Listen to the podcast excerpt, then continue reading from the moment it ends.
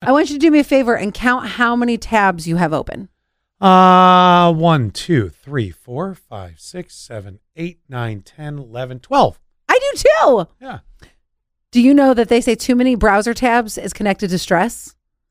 I feel stress if I don't have all my tabs open. Let me ask you a question. Mhm. Are they specifically talking your computer or more your phone? Because you and I have talked about the epidemic, specifically with the female species.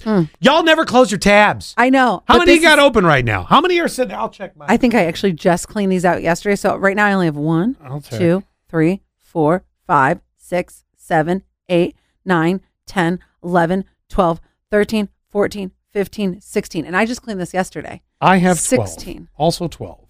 Oh, And I'm looking at it. Most of them are recipes I have not made in some time.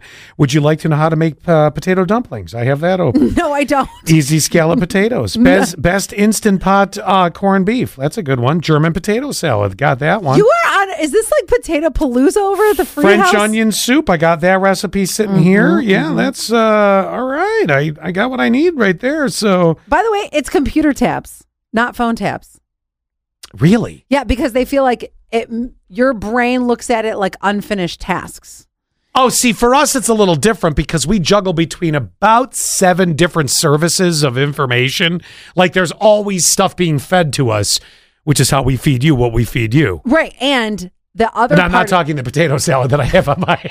I wish you would feed that to me, though. To be honest with you, but they also mentioned because it's all this multitasking that multitasking leads to stress.